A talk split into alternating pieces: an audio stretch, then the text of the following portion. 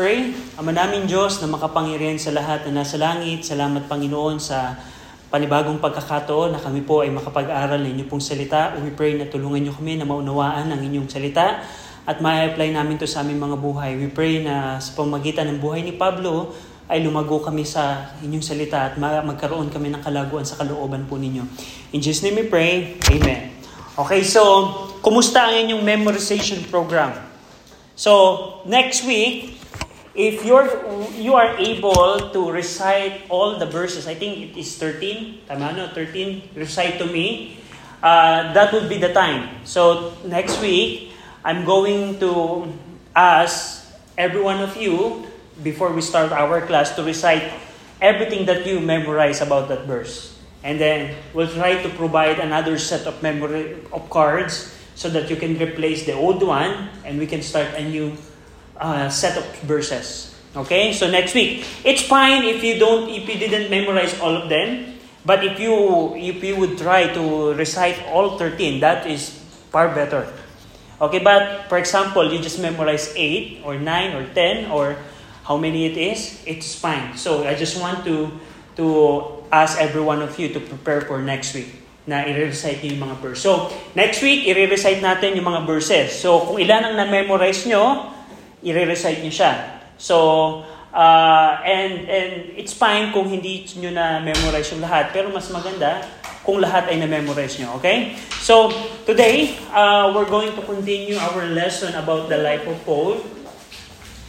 Uh,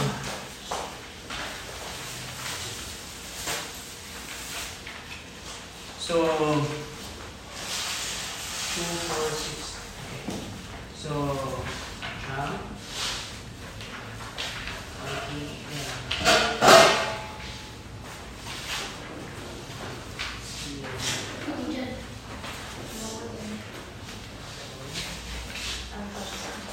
then, like, and uh, share muna kayo ni Joe.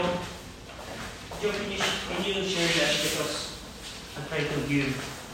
Jacob, this is yours. Okay? And then, this is our lesson for today.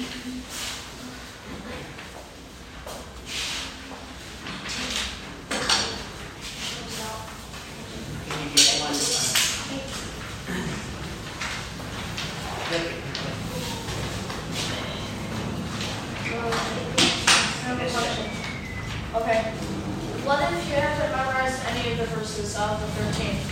Uh, just recite the, the verse that you still memorize. Okay? So, okay. So,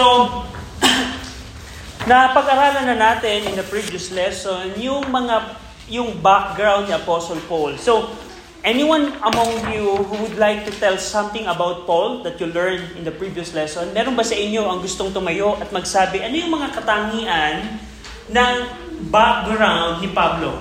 Anyone? Is there anything that you can you can tell to Paul, to the to the background of Paul? Anything about Paul that you remember? Joe. When he was five, he learned Greek, Hebrew, and Latin. Okay, very good. What else? Anything na naalala niyo kay Pablo? Anything? So, meron ba? So, tulad ng napag-aralan natin, what are the what are the citizenship that Paul had? Alam natin na siya ay citizen of Tarsus, city of Nomin City, and is also a Roman citizen. And what is his uh, nation? Nationality? Joe. Cilicia, yeah. But, uh, William. Jewish? He is a Jewish also. And we know, based on the background, na on her on his age 13, at yung 13 si Paul, he went to Jerusalem to pursue the special education for the rabbi. We understand that. And at age 18, he finished, probably finished his education. He probably got married. And he, he continued or started his rabbinical uh, career. Naging teacher siya of the law. Now today, uh, I gave you a chart. So kunin niyo yung chart ninyo, yung chart ninyo. Ito yung high-level view ng buhay ni Pablo. So, mapapansin niyo in, in the chart, uh, napapansin niyo kung yung, yung mga years sa baba, AD 5, AD 11. And by the way, what do you mean by AD? Ano? Mikey? Okay, so anong ibig sabihin ng AD? Ano yung point of reference? Meaning, halimbawa, pag sinabi ko, Mikey, 5 AD, anong ibig sabihin nun? 5 years before or after what?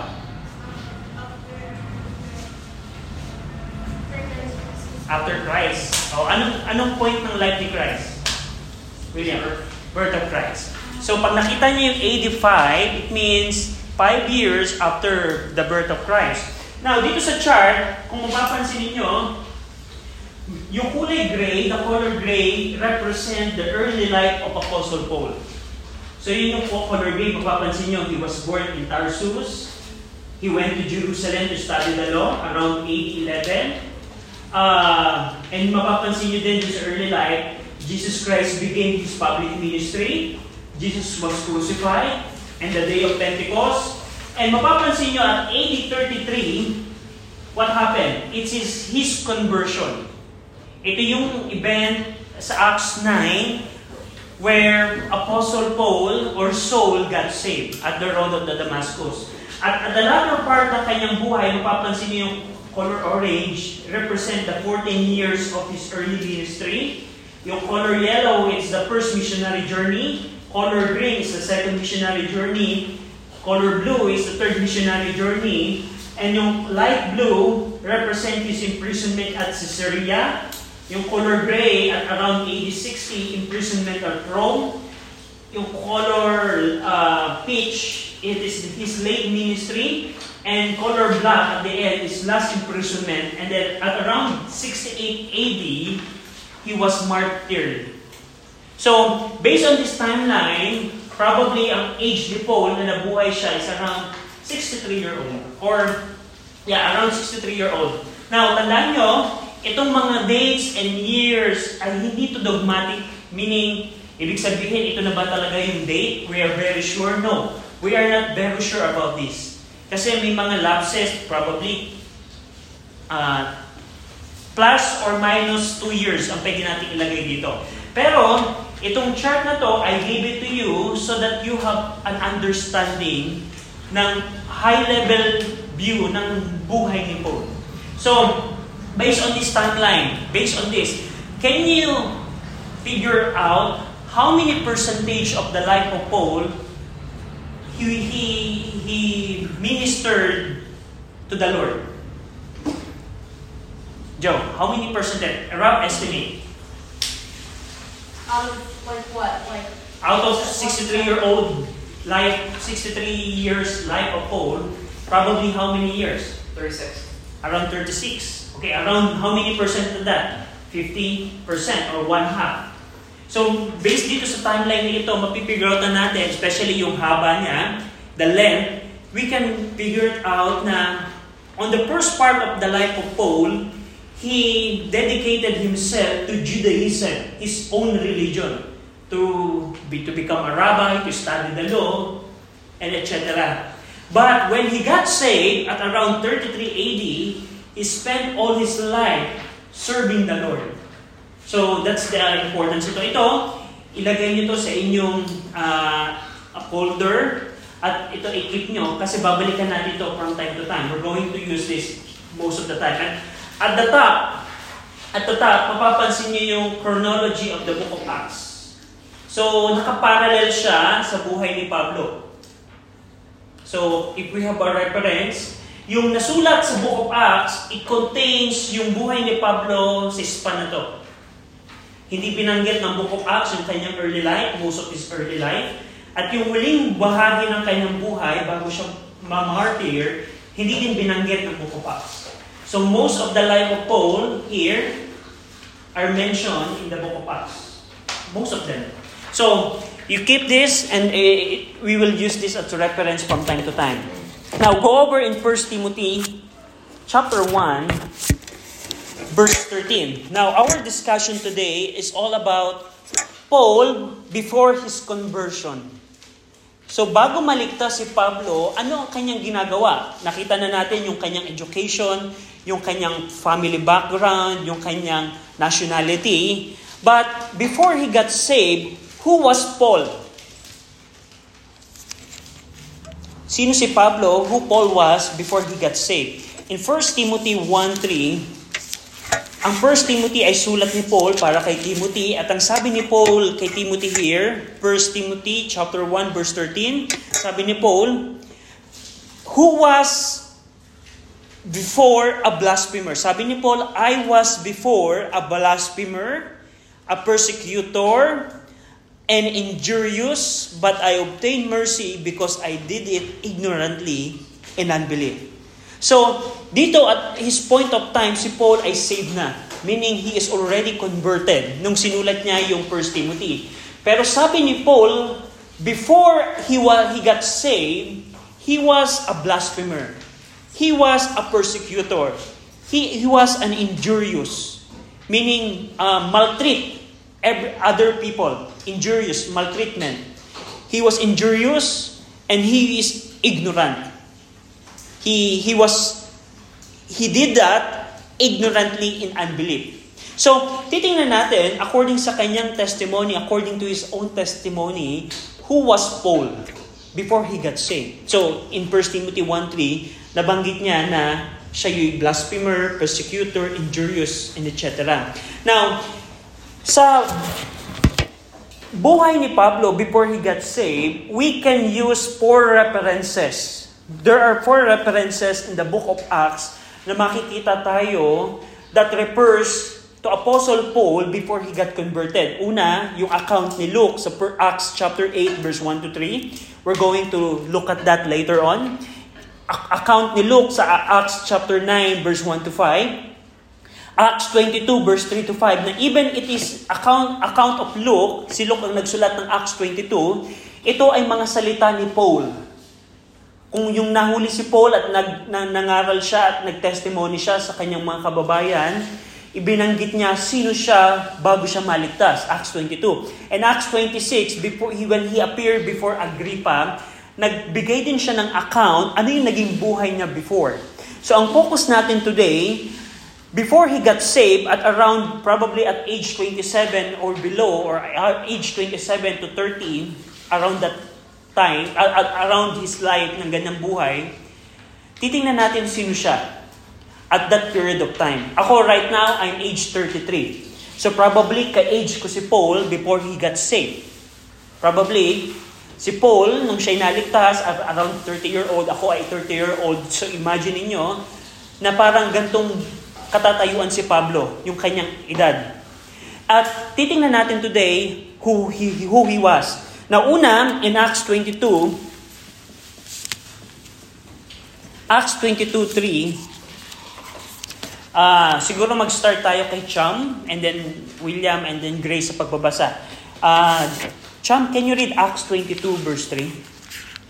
I am verily a man which uh, am a Jew born in Tarsus, a city in Cilicia, yet brought up in this city at the feet of Gamaliel, and taught according to the perfect manner of the law of the fathers and was zealous toward God as are this day.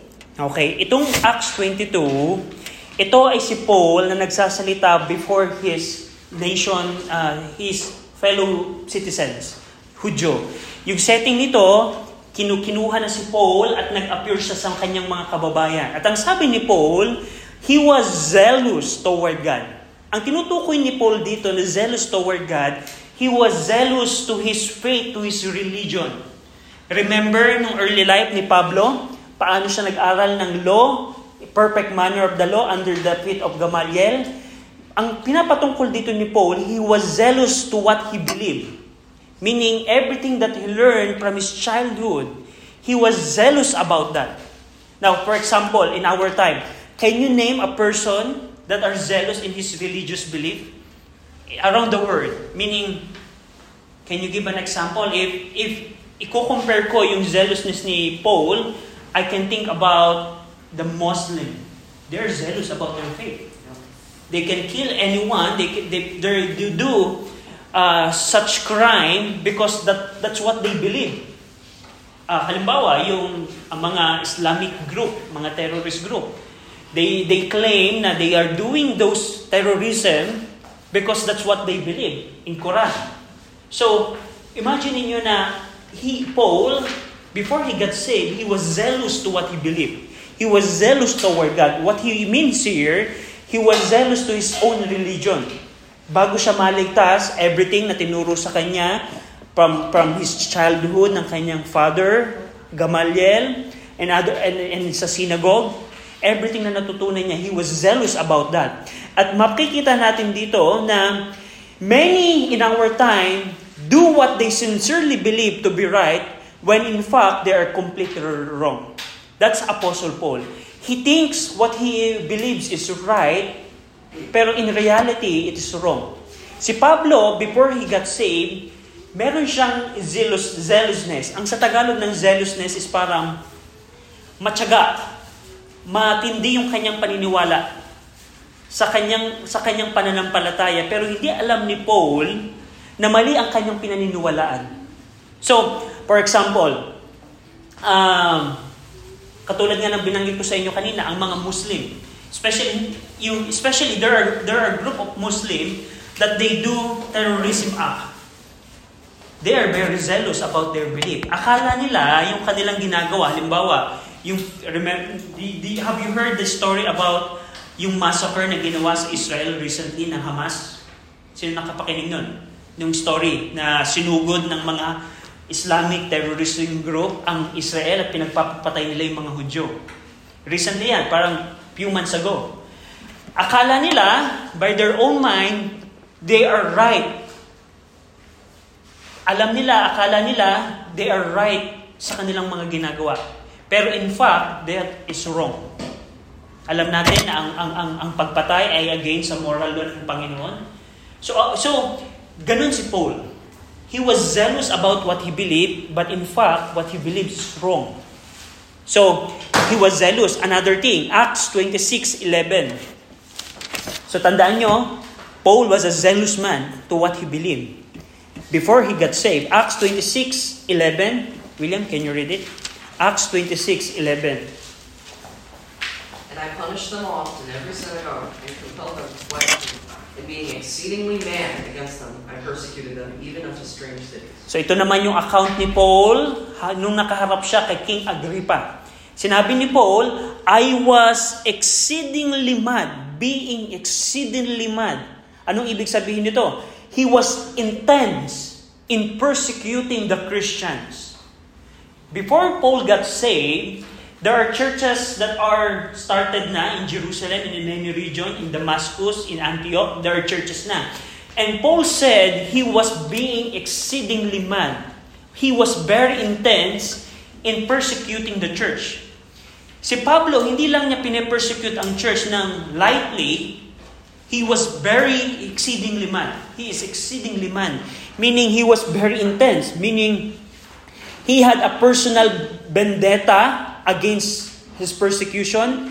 And titingnan natin, what drove him to do this? Sa tingin nyo, what drove Paul to become exceedingly mad in persecuting the believers? Do you have any clue? Meron ba kayong clue? Bakit ganun ka zealous, ganun ka intense si Pablo sa pagpasla, ano, sa pag-persecute ng mga Christian noong time na yun? Joe, do you have any clue? Because he that Blasphemous. Yeah, that's one one thing. Actually, you can see that in Acts 7.54 and in 57, makikita nyo, when Stephen preached among the Jews, where Paul was part of that, they are pricked in their heart. Meaning, yung, yung pangangaral ni Stephen, Stephen, nasaktan ang puso ni Paul.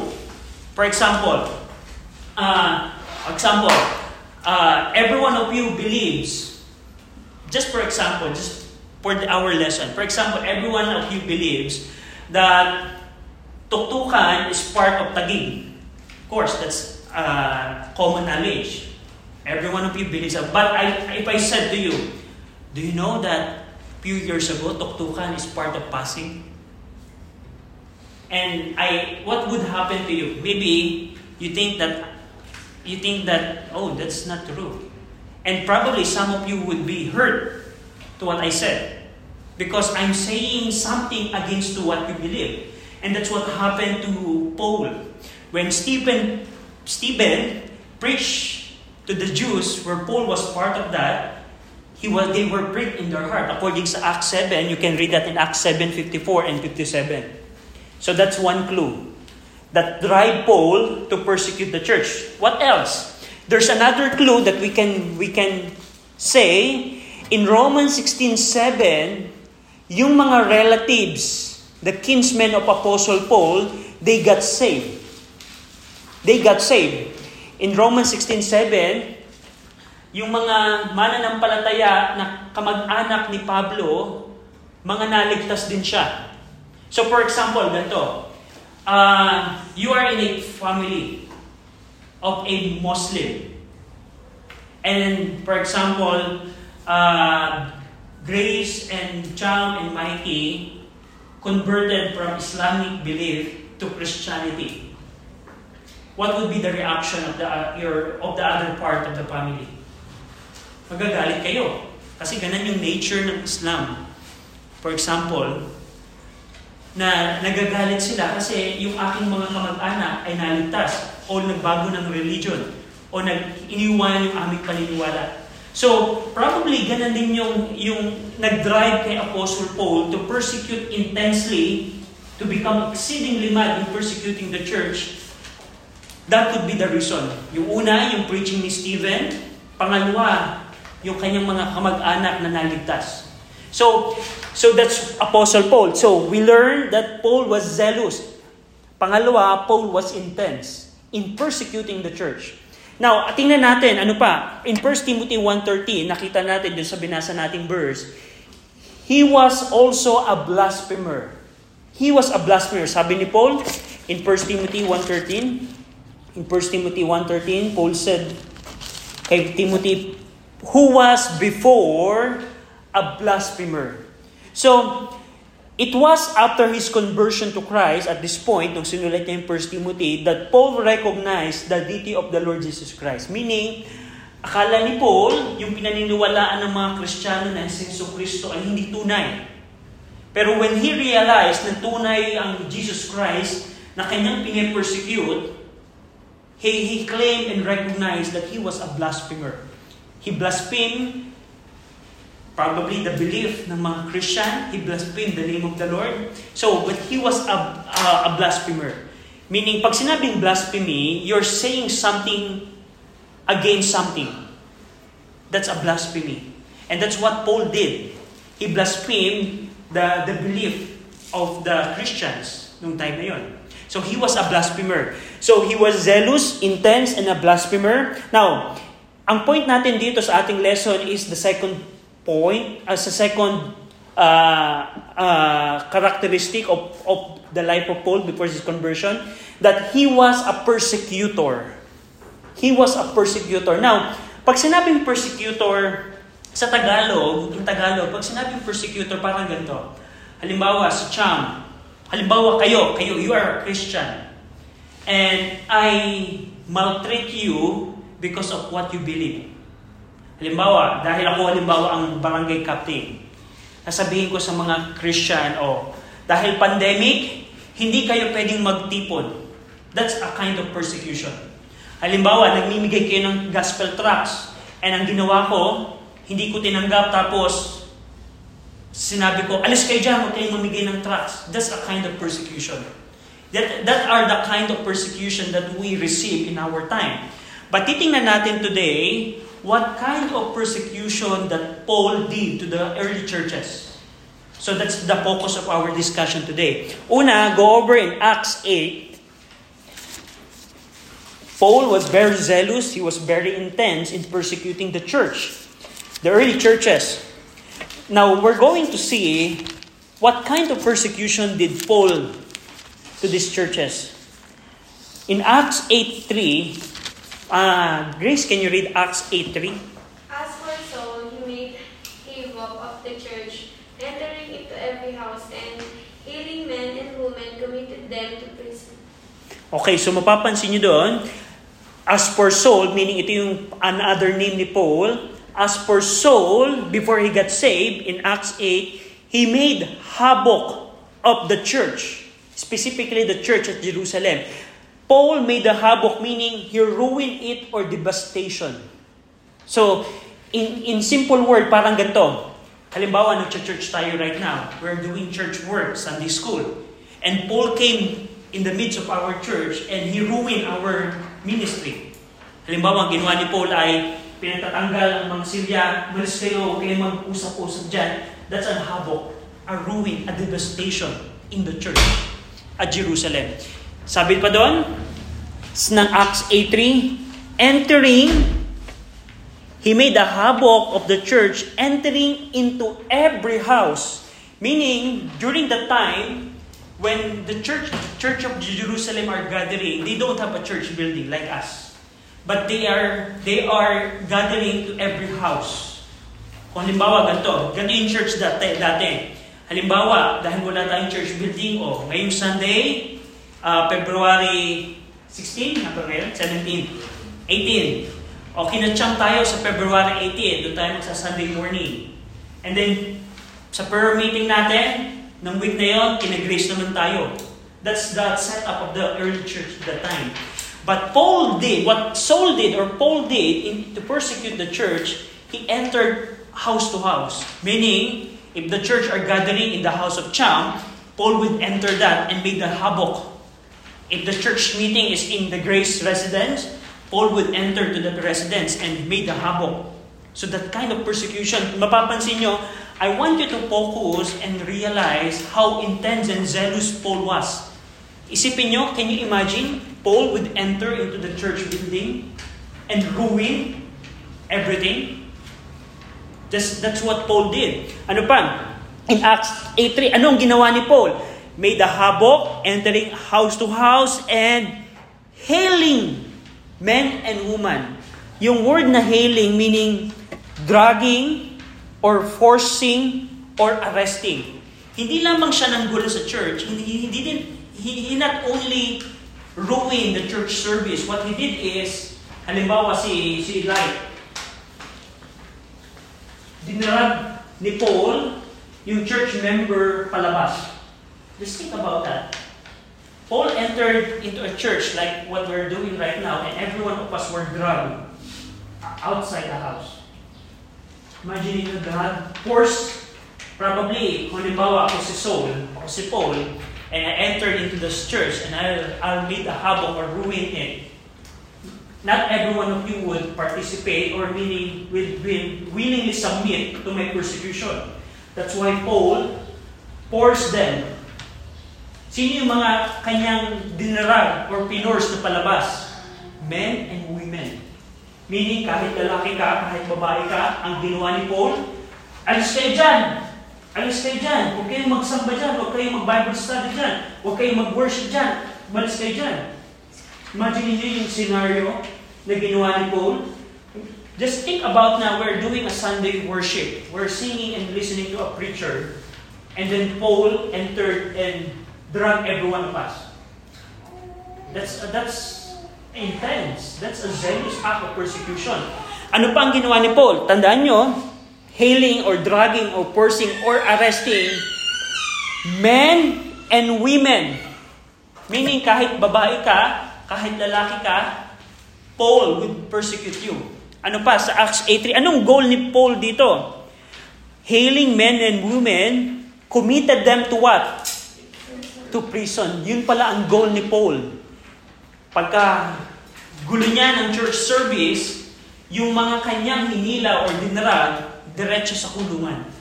Just think about that. Paul entered into our church service while Brother Bill is preaching, and every one of us were dragged to the Taguig City jail. Just think about that. Ganan ang ginawa ni Paul sa mga churches. Papasok sa sa church, He made a havoc, meaning devastation or ruin. At lahat ng member, men and women, ikukulong niya. Sa tingin nyo, just think about that. If that would happen in our time, we're church here, gathering here, and then isang araw, papasok si Saul or si Paul, aarestuhin tayo kukulong tayo doon sa kulungan. Nakita niyo na ba yung kulungan dyan sa Taguig? Ha? Napakasikip, napakainit, napakabaho. At tayo ilalagay doon. Kaya niyo bang gawin? Kaya niyo ba yon? Pero ganan yung ginawa ni Paul. That's what Paul did to the early churches. Ano pa ang, ang sinabi niya dito? In Acts 9.1, uh, Mikey, can you read Acts 9.1 and 2? Acts 9.1 and 2. And Saul did breathing out threatenings and slaughter against the dis- disciples of the Lord, went unto the high priest, and desired of him letter- letters to Damascus to the synagogues, that if he found any of this way, whether they were men or women, he might bring them out unto Jerusalem. Okay, mapapansin niyo doon, ano pa ang ginagawa ni Paul? And Saul yet breathing out, threatening and slaughtering against the disciple of the Lord. Yung, yung word na threatening and slaughter, para siyang men, menacing. Yung parang babala. Na parang ganito, okay, nahuli ko na kayo ha. Parang ganito ginagawa ni Paul. He entered into the church. And then what he did is drag men and women to the prison. And what he's going to say is, okay, Christian, Mount Zion Baptist Mission, if you worship again in the name of Jesus Christ, I will kill every one of you. That's threatening. That's, that's what Paul did before he got saved. Hindi lang niya ikinulong at niruin ang church service ng Jerusalem church, he also treated, uh, threatening everyone na, okay, ganito, parang ganito. Okay, Cha, Mikey, pag kayo nagsimba pa uli, gugulhin ko ang inyong pamilya, papaslangin ko kayo. That's a threatening na ginawa ni Pablo. Can, can you see the picture who Paul was before he got saved? That's Apostle Paul. Threatening and slaughtering. Ano pang sabi dito? Acts 9.1, Acts 9.2, And desired of him letter of Damascus to the synagogue, that he found any of this way, whether they were men or women, he might bring them bound unto Jerusalem. Now, this is what happened. Paul already persecuted the church at Jerusalem. So, yung persecution sa church of Jerusalem, it was triggered highly by Apostle Paul. So, what the believers in Jerusalem did is, they scattered abroad. Nagsilabasan sila. Now, for example, ganito.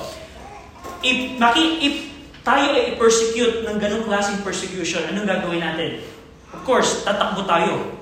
Probably, ako, uuwi na ako ng Batangas. O si parang si Wilson William, uuwi ng US. And I don't know kung saan yung probinsya niyo. But what I, we're going to do is we're going to scatter. And that's what happened to the Jerusalem church. They were scattered abroad because of that persecution. Now, what Paul did is he, he, he knew that there is a church gathering in some part of Damascus. And he wants to do that as well. Or what I did here in Jerusalem, I will do it as well in the church at Damascus. I will do that. So ang ginawa ni Paul, dahil he was a man of authority, meaning he was an influential person sa Jewish religion, gumawa siya ng sulat at kumuha siya ng sulat mula sa high priest. Meaning parang ganito, just imagine I am Apostle Paul. So what I'm going to do is, pupunta ako kay Mayor. Sinong Mayor ng Taguig right now? Cayetano? Si Larry Cayetano. Gagawin ko dahil ako si Pablo, o Mayor, can you make a letter na decree na anyone na Christian na makita ko along the way at sa Damascus, pwede kong ikulong? Ang ginawa ng Mayor Cayetano, gumawa siya ng sulat, o, pinapahintulutan ko si Pablo na ikulong ang lahat ng Kristiyanong makita niya along the way. At yun ang ginawa ni Paul. Kumuha siya ng sulat sa high priest, sa council, sa Sanhedrin, at meron siyang sulat nun. So what happened is, because he has that document, if for example, along the way, nakita ko si Lai at si Joe, meron akong authority na hulihin sila at ikulong sila sa Jerusalem. So that's what Paul did. So we see here na he was binding. Nagpa- meron siyang authority to cast someone into prison. Na parang ganun ang kapangyarihan ni Pablo. Pag sinabi ni Paul, o oh, Cham, ikulong yan. makukulong si Champ. Dahil meron siyang authority. Pag sinabi ni Paul, itong mga pamilyang ito, ikulong siya. Meron siyang authority. So, Paul, before he got saved, he was binding, casting the church members, the Christian, into prison. Acts 9, 20, 21. Uh, like, can you read? Meron ka bang Bible dyan? Uh, siguro, Joe, can you read Acts 9, 21? Acts chapter 9, verse 21. ah, sige.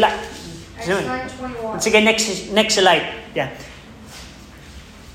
Acts 9 verse 21.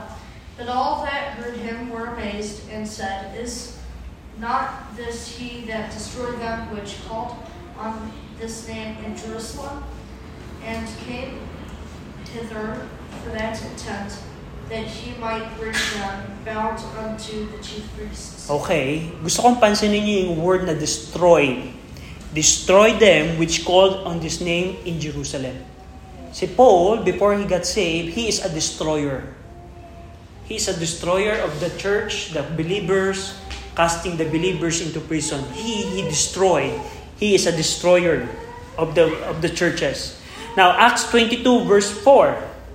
Like, pag nakita mo, Acts 22 verse 4.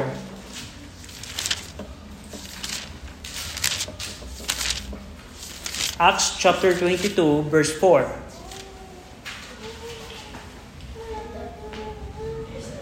persecuted this way.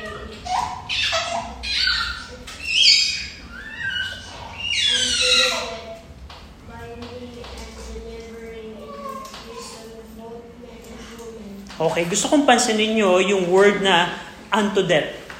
The way Paul persecuted the churches or the church members, the Christians, it's unto death.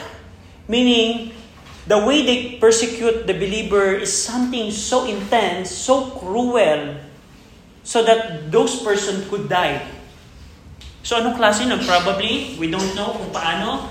We can think about Stephen, how Stephen died because of that kind of persecution. We don't know.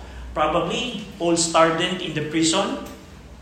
Probably, they scourged the believers. We don't know. But the way Paul persecuted them is not just a light thing.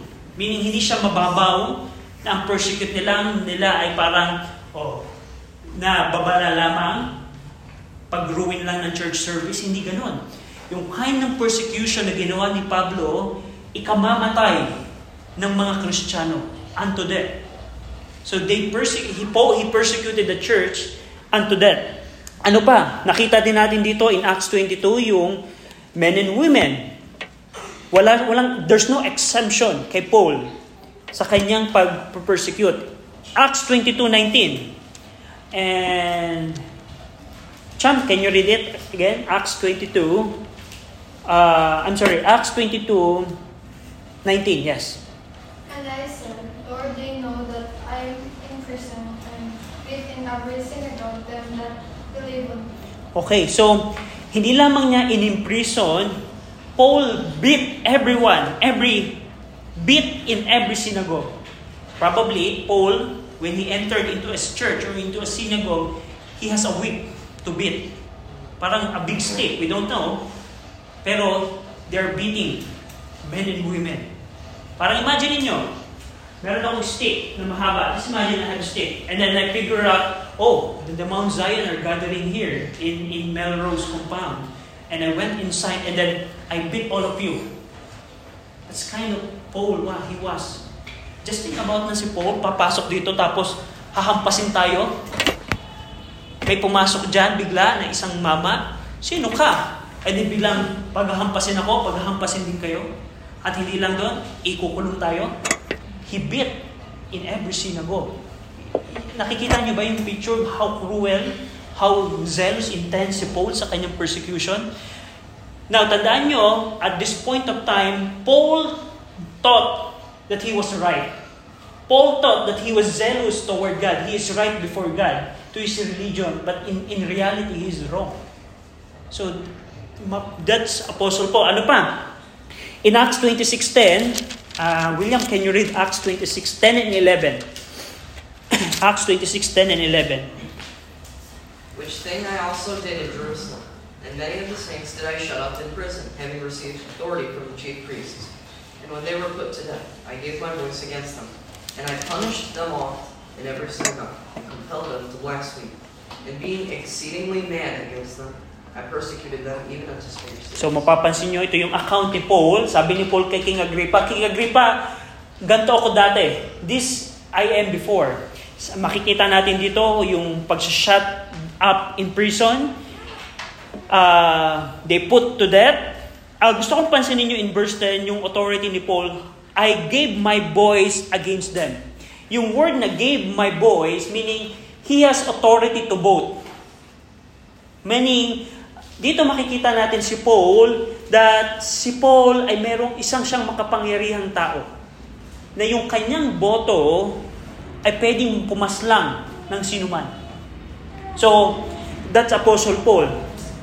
Meaning, ang, ang katotohanan na to, the fact that Paul, was able to cast a vote into a death pen- penalty leads some to believe that he was a member of, a Sad- of the Sanhedrin.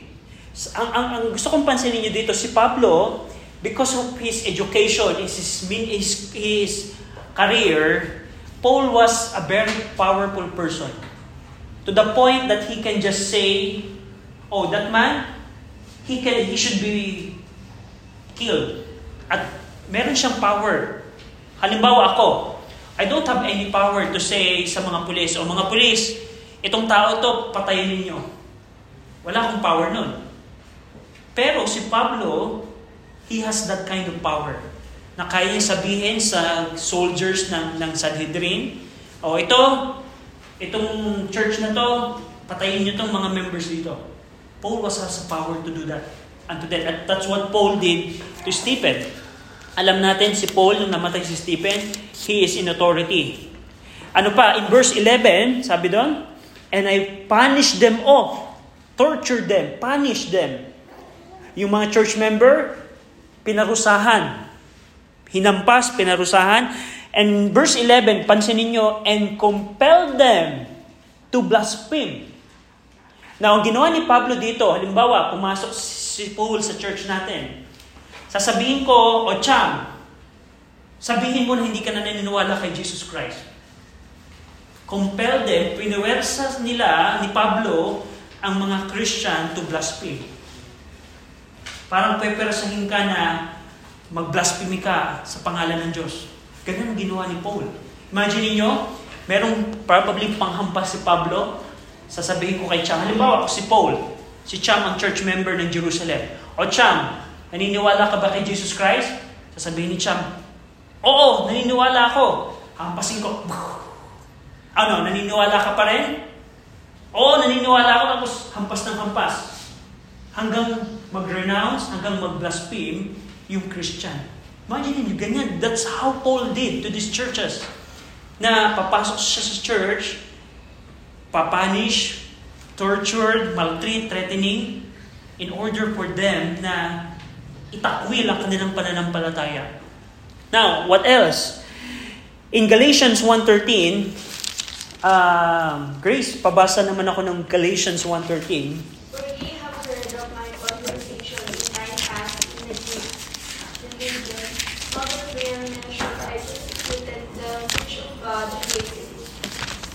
Okay, gusto kong pansin. Ito yung point na, na saved na si Paul. Yung sinulat niya yung Book of Galatians, he was saved na. Pero ang sabi ni Paul, yung binabalikan niya yung kanyang be- before, in verse number 13, in time past in Jewish religion, how that beyond measure, beyond measure, I persecuted the church. Meaning, pag sinabing beyond measure, sa Tagalog, para siyang hindi masukat-sukat. Walang kapantay ang pag-persecute ko sa church. Imagine niyo, yan ang sabi ni Paul, beyond measure, I persecuted the church. Beyond measure.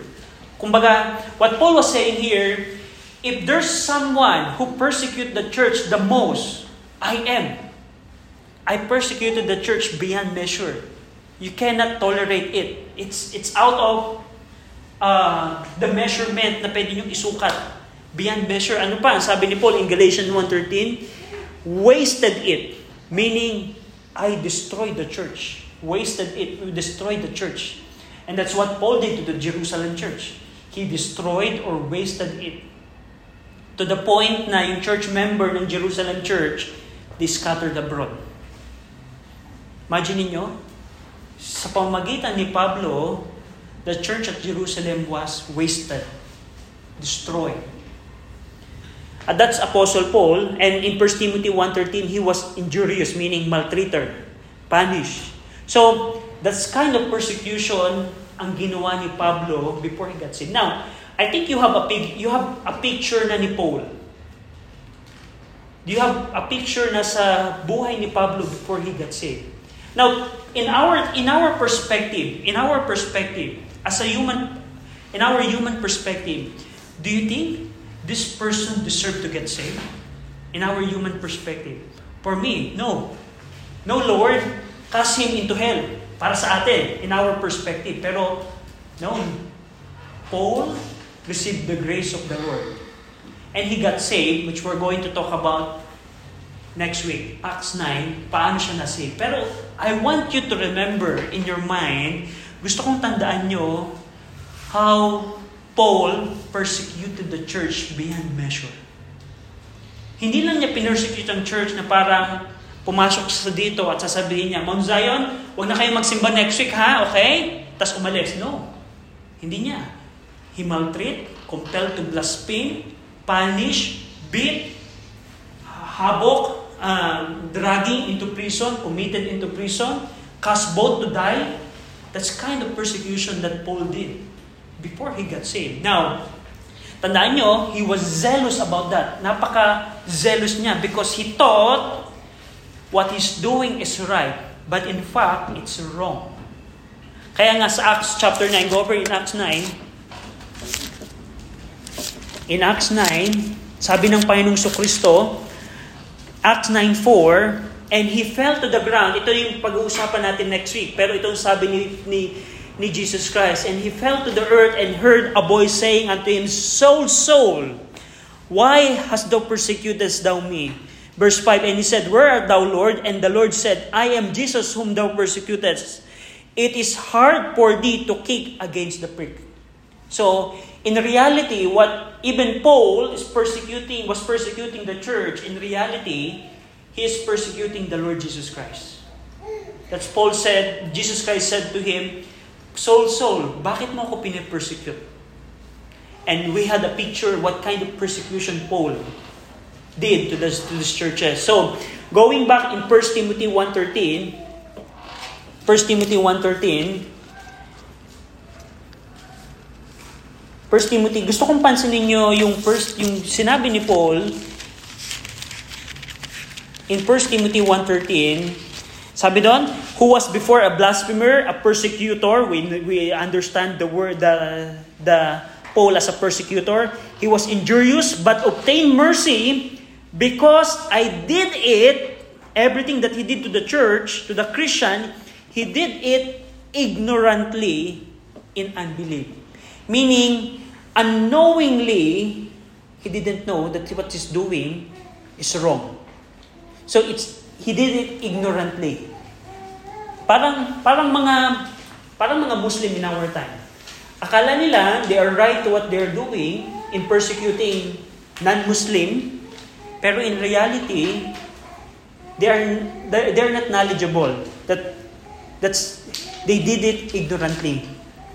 So makikita natin dito na his action were a reaction to Holy Spirit conviction. At makikita natin dito na in our time, as an application, people under conviction are at a crossroads. They must accept Christ or they will have rejected it. Now, what I'm saying here is, is Paul, for example, Paul didn't get saved. For example, he didn't get saved and he appeared in the judgment, great white throne judgment, and Paul said to the Lord, Lord, I don't know that I'm what I'm doing is wrong. Do you think he is excused? No, he's not accused because according to scripture, every one of us, even we don't know it, we are not excused from the judgment of God. According to Romans 1.20 and, and, and the passages that is in your study notes. Meaning, kahit ang tao, for example, binigyan natin ng trust ang isang tao pero hindi niya tinanggap. He didn't receive the trust about the gospel. At siya'y namatay at tumungo sa impyerno. Meaning, meron ba siyang excuse? Kahit dahil kahit hindi niya alam yung ginawa niya ay mali? No, he is not excused. So, that's what Paul is, was before. Now, as we close, go over in Philippians chapter 3. Philippians 3. Ako na ako babasahin ko to tapos sundan niyo ako sa inyong mga Bible. In Philippians 3 verse 3 to 8. Now, ito yung testimony ni Paul. Now, pakinggan niyo to. For we are the circumcision which worship God in the Spirit and rejoice in Christ Jesus and have no confidence in the flesh. Though I might also have confidence in the flesh, if any other man thinketh that he had whereof he might trust in the flesh, I more. Circumcised the eighth day of the stock of Israel, of the tribe of Benjamin, an Hebrew of the Hebrew, as touching the law, a Pharisee. That's his background. Na, na, napaaral, napag-aralan na natin yan in the previous lesson. Verse number 6, concerning the zeal, concerning zeal, persecuting the church, we understand it today, how he persecuted the church, touching the righteousness which is in the law, blameless. But what things were gained to me, meaning yung mga bagay na akala niya, na pakinabang niya in persecuting the church, studying the law, being righteous in the law, whatever that are gained to me, sabi ni Paul, those I counted loss for Christ. Yet doubtless, and I count all things but loss for the excellency of the knowledge of Christ, my Lord, for whom I have suffered the loss of all things, and do count them but dung, that I may win Christ. What Paul was saying here in his testimony, after he got saved, whatever I did before I got converted, I count it as loss, as dung, dung, dumi ng tao, dumi ng hayop, dung. I count them as just a dung. Yung mga bagay na ginawa ko. So that I can win Christ. So that I can learn more about Christ. So that's Apostle Paul. So, uh, before his conversion, nakita natin how cruel Paul was. Now, next week, titingnan natin after he got saved. What happened to Paul? So nakita niyo na yung background ni Paul. He is not just an ordinary pers- Jewish religious person. He is very zealous and intense in persecuting the church before he got saved. So, that's Apostle Paul. Do you have any question? Any question? So, so kung wala na, William, can you close us? Dear Lord, we thank you for the opportunity to meet here today and to learn about your work. And we thank you that Brother Archie is willing to teach us about the life of Paul and his conversion experience, Lord, and before that, his persecution of the church. Lord, we ask that you would help us to always, um, actually help us to never take for granted our freedom of worship that we have, and that we don't have to endure any persecution, or if there is little, we're thankful for free worship, Lord. And I ask that you would bless our day today and um, worship of you in Jesus' name. Amen. Okay, thank you.